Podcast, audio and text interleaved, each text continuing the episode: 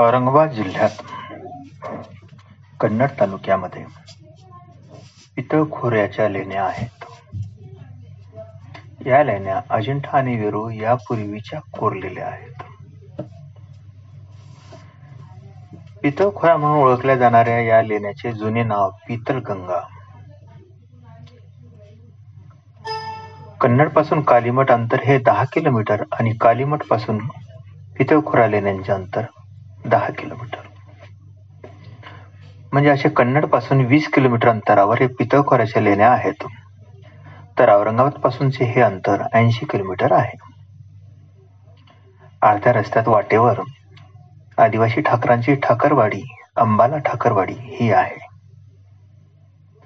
आपण जर चाळीसगावहून मध्य रेल्वेने आलात, चाळीसगाव पर्यंत आलात तर चाळीसगावहून पुढे सोलापूर, औरंगाबाद, धुळे या मार्गावर कालीमठ फाटा येथे उतरून केवळ दहा किलोमीटर अंतरावर पितळखोरा लेण्या आहेत. हायवे ते लेण्यापर्यंत जाण्यासाठी चांगली डांबरी सडक आहे. स्वतःच्या वाहनाने किंवा तिथे उपलब्ध असलेल्या रिक्षा किंवा जीप भाड्याने घेऊन पुढे जाता येते. कन्नडहून लेण्यापर्यंत जाण्यासाठी रिक्षा किंवा जीप उपलब्ध असतात. बस सेवा अलीकडे आंबा या गावापर्यंत असून तेथून चार किलोमीटर पायी जावे लागते.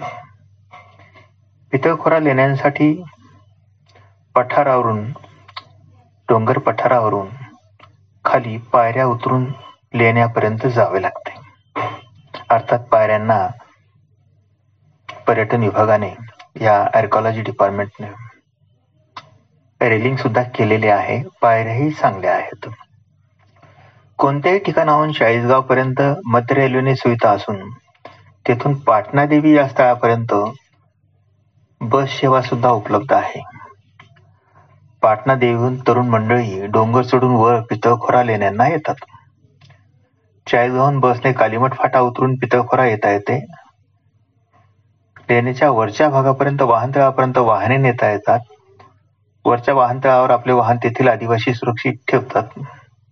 त्यासाठी वाहनतळावर जबाबदारी सोपवून वाहन सोडा व सुरुवातीला वन्यजीव खात्याने बनवलेले वरच्या भागात असलेले दोन व्ह्यू पॉइंट टावरवर चढून खालचा आणि आजूबाजूचा परिसर निहाळता येतो. वाहनतळाच्या पश्चिमेला असलेल्या काही अंतरावर पागोडावरून रेलिंग वरून पितळखोरा लेण्यांचे दृश्य टिपता येते. टावरवरून सारा परिसर नाहता येतो. परत वाहनतळाकडे येऊन लेण्यासाठी काही पायऱ्या उतरून खाली उतरावे लागते.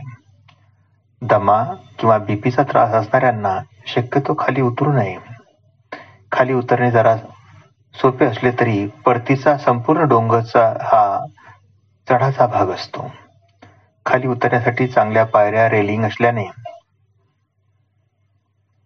सहज तरुणांना आणि वृद्ध लोकांना सुद्धा उतरता येते. खाली पाण्याच्या प्रवाहामुळे जे कुंड झालेले आहेत ते खोल आहेत, ते धोकेदायक आहेत आणि पाण्याचा प्रवाह सुरू असताना खडक निसरडा झालेला असतो. जरा पुढे गेल्यानंतर लोखंडी पुलाने लेण्यापर्यंत पोहोचता येते.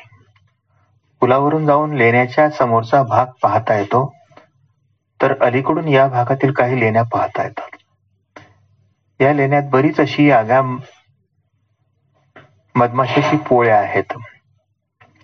वाहताना धूम्रपान करू नये किंवा आपल्या अंगावर सेंटचा वापर नसावा किंवा तेथे आग पेटून धूरही करू नये. अशामुळे त्या मधमाशा उठतात व चावा घेतात आणि या आगेमोहाच्या मधमाशा या त्रासदायक असतात. म्हणून शक्यतो त्या उठणार नाहीत याची काळजी घ्यावी. या परिसरात अनेक वेळा अशा मधमाशाच्या दंशामुळे काही पर्यटकांना पर्यटन सोडून दवाखान्यात भरती व्हावे लागले आहे. एक दोन पर्यटक जीवानिशी गेलेही आहेत. सुप्रसिद्ध अजिंठा आणि वेरूळ या लेण्यापासून म्हणून ओळखल्या जाणाऱ्या या लेण्या पितळखोरा लेण्या म्हणजे अभयारण्यातील राखीव निसर्ग सौंदर्याने भरलेलं प्राचीन शिल्पकला आणि रंगीत चित्रकला यांचा हा अप्रतिम संगम आहे. पितळखोरा या लेण्याचे नाव आपण पाहिलंय पूर्वी. पूर्वीचे नाव पेट्रिंगल किंवा पितलगंगा किंवा पितलगंगा. या लेण्याचा वापर इसवी सन पूर्व पहिले शतक ते इसवी सन पाचवे शतक या काळात झाला आहे. कन्नड तालुक्यातील आंबाउपाळा हे गाव आणि चाळीसगाव तालुक्यातील पाटणा हे गाव यांच्या मध्यभागी डोंगरात या लेण्या आहेत. जुना दक्षिण पथाचा मार्ग जो प्रतिष्ठान, नालासोपारा, नाशिक किंवा खानदेश यांना जोडणारा हा जुना मार्ग होय. इसवी सन पूर्व दुसरे शतक ते इसवी सन दुसरे शतक तेर ते प्रतिष्ठान, पैठण ते राजतिलकनगर म्हणजे औरंगाबाद ते वेरूळ ते पितलगंगा, पितळखोरा ते बहाळ ते घटतकच ते बलरामपूर असा पश्चिम भारतातील प्राचीन व्यापारी मार्ग होता. तसेच तगर ते प्रतिष्ठान, राजतिलकनगर, अजिंठा, घटतकच, बलरामपूर हा दुसरा मार्ग होता. त्याच काळात कलियाना, कल्याण, नाशिक्य, बहाळ, घटतकच असाही मार्ग होता. पितळखोरा ते अजिंठा लेण्या या डोंगर रांगेत जेरंडी तालुका सोयगाव जिल्हा औरंगाबाद जवळ घटोर किंवा घटोत्कच या लेण्या आहेत. महामयुरी या बुद्ध धर्मग्रंथातील या पाच यक्षापैकी हा यक्ष शकरीन, याला सकरीन असाही उच्चारला जातो, हा पितलीगया पितळखोरा येथे होता. पैठणचा यक्ष खडक, पितळखोऱ्याचा यक्ष सकरीन, नाशिकचा यक्ष सुंदर, महसाणा जिल्ह्यातील तरगावचा यक्ष सुखवाह, भरूचा यक्ष असंग असे हे प्राचीन मार्गावरील जनमानसाच्या मनावर पगडा असलेले यक्ष होते. पितळखोरे येथे यक्षशिल्प वैशिष्ट्यपूर्ण असे आहे. त्याचे पाय तुटून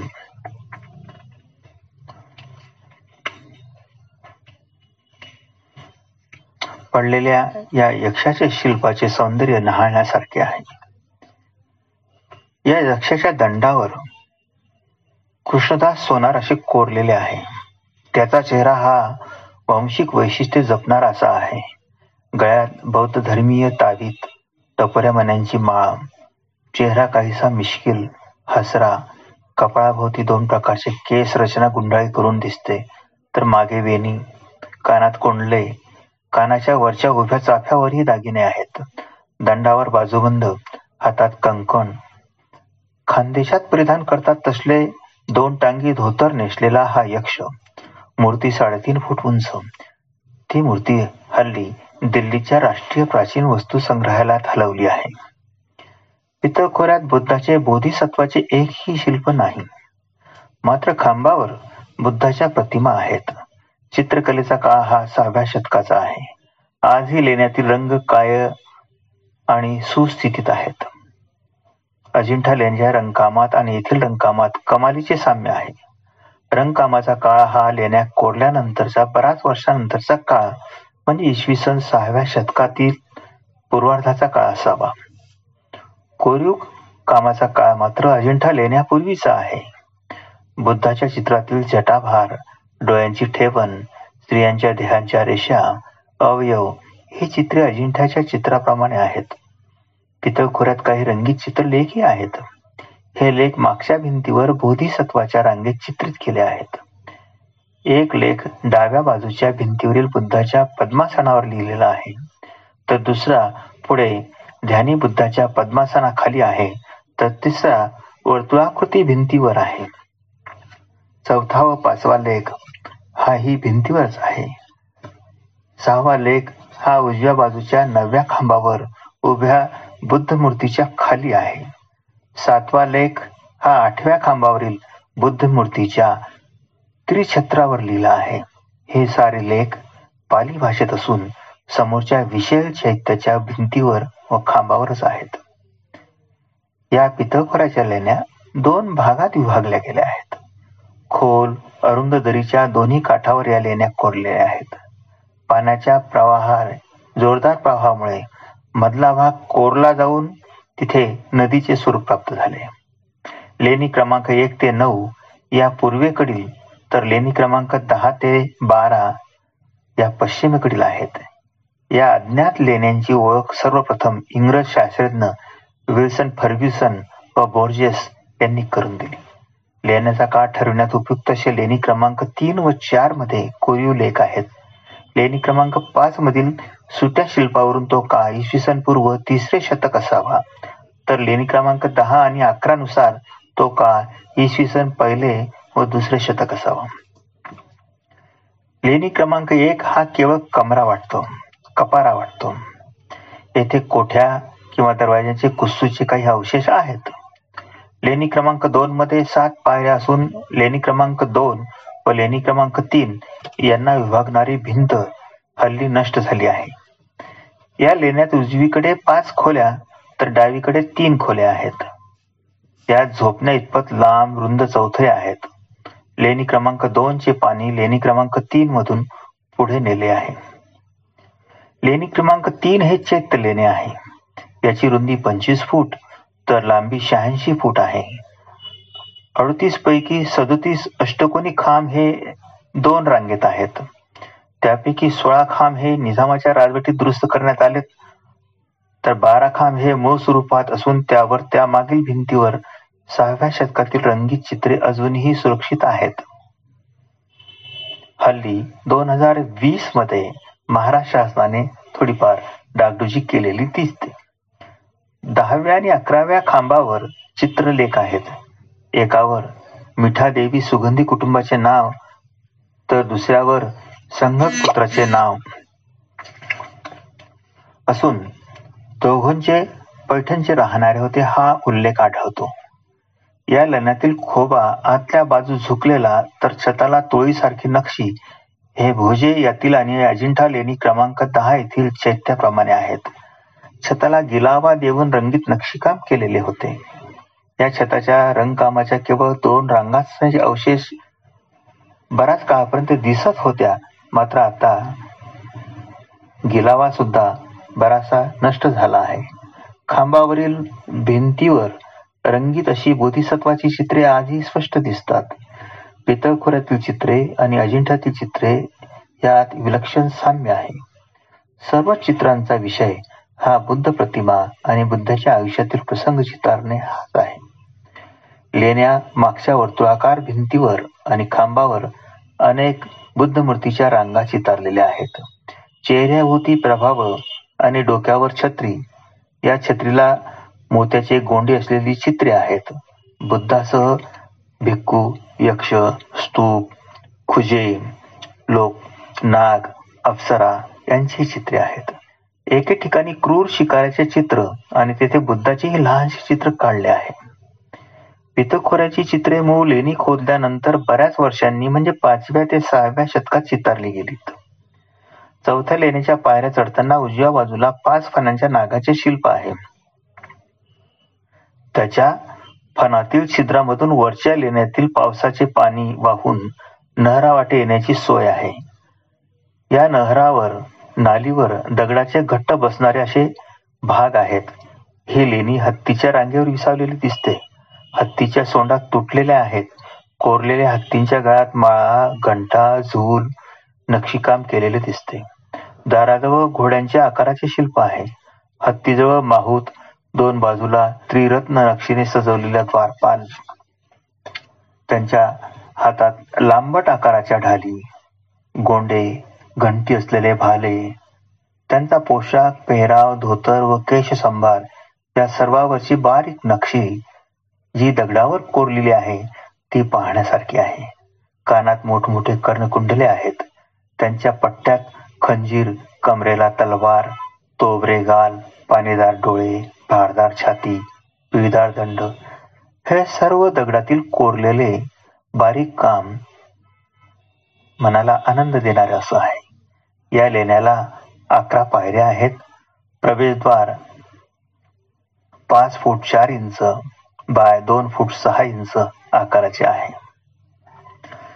लेणी क्रमांक पाच समोर कपटाने सावकारी करणाऱ्या सावकारांची यादी दुसऱ्या शतकातील कोरलेला शिलालेख होता. तेरा बाय सात फुटाची उजव्या बाजूला कोरलेली कोठडी, अशीच पाच कोठड्या, प्रत्येकी चौथरा अशा कोठड्या कोरलेल्या आहेत. लेणी क्रमांक सहा सुद्धा हे विहार लेणी. त्यात पंधरा खोल्या आहेत. प्रत्येकाला विभागणारी दगडाची कडप्पा वजा अशी पातळ भिंत आहे. प्रत्येक खोलीसमोर पायरी, खोलीच्या चौकटीवर उजव्या बाजूला कोरलेला लेख दिसतो.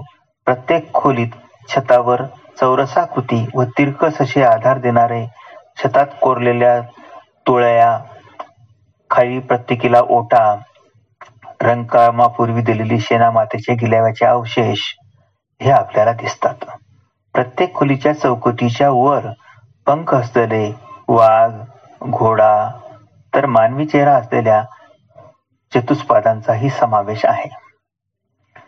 लेणी क्रमांक सात हे सुद्धा पंधरा खोल्या असलेले आणि छताला आधार म्हणून खांब नसलेले मोठे सभागृह विहार आहे.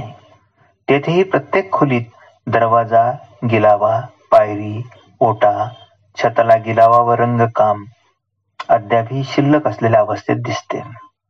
काही ठिकाणी रंगकामाच्या खाली असलेल्या गवत आणि माती यांचा गिलावा उघडा पडलेला आपल्याला दिसतो. लेणी क्रमांक आठ ही अपूर्ण पाण्याची टाकी व तेथे तीन कोठ्या असणारे लहान विहार दिसते. लेणी क्रमांक नऊ हे रुंदीला जास्त असणारे विहार, याला चार खांबांचा आधार असलेले सभामंडप. त्याच्या तीन बाजूस पाच खोल्या असून त्यांच्या भिंती नष्ट झाल्या आहेत. लेणी क्रमांक दहा, अकरा व बारा या डोंगराच्या समोरच्या बाजूस दोन लेण्या खाली तर एक लेणी वरच्या बाजूला अशा पद्धतीने आहे. पितळखोरा येथे द्वारपाल, महिला द्वारपाल, किन्नर, यक्ष, गजलक्ष्मी यांचेही शिल्प आहे. श्री द्वारपालाच्या हातातील भाला हा उजव्या पायावर विसावला आहे. केसात फुलांच्या माळा, कर्णफुले, गळ्यात तीन पदरी हार, हातात कंकण, कपड्याचा काष्टा या दगडात रेखीवपणे कोरलेला दिसतो. गजलक्ष्मीचे अवशेष लेणी क्रमांक चार समोर तुकड्यात विखुरलेले दिसते. कमळाच्या सात पाकळ्यावर बसलेली लक्ष्मी, दोनही तळपाय एकमेकांना जोडलेले, कमळाच्या बाजूने निघालेले देठ, दोन्ही हातात धरलेले, खाली पानांची नक्षी, खांद्यावर फुलांच्या माळा, कर्णभूषणे, हातात कंकण, पायात तोडे, कमरपट्टा, दोन बाजूची हत्ती आपल्या सोंडेने घड्यातील पाणी ओतून स्नान घालीत आहेत अशी रचना असलेले दगडात कोरलेले हे शिल्प. अलीकडे पुरातत्व खात्याने काही डागडुजी केली. वर्णन केलेल्या बऱ्याच बाबीत परिवर्तन किंवा नामशेष झालेले आपल्याला आढळेल. ही पितळखोऱ्याची माहिती आपण ऐकलीत. धन्यवाद. यानंतर आपण पितळखोरा उतरून पाटणा जाऊ. पुढील एपिसोडमध्ये आपण पाटणा देवी किंवा पाटणा, पाटण या गावाविषयी माहिती घेऊ. धन्यवाद.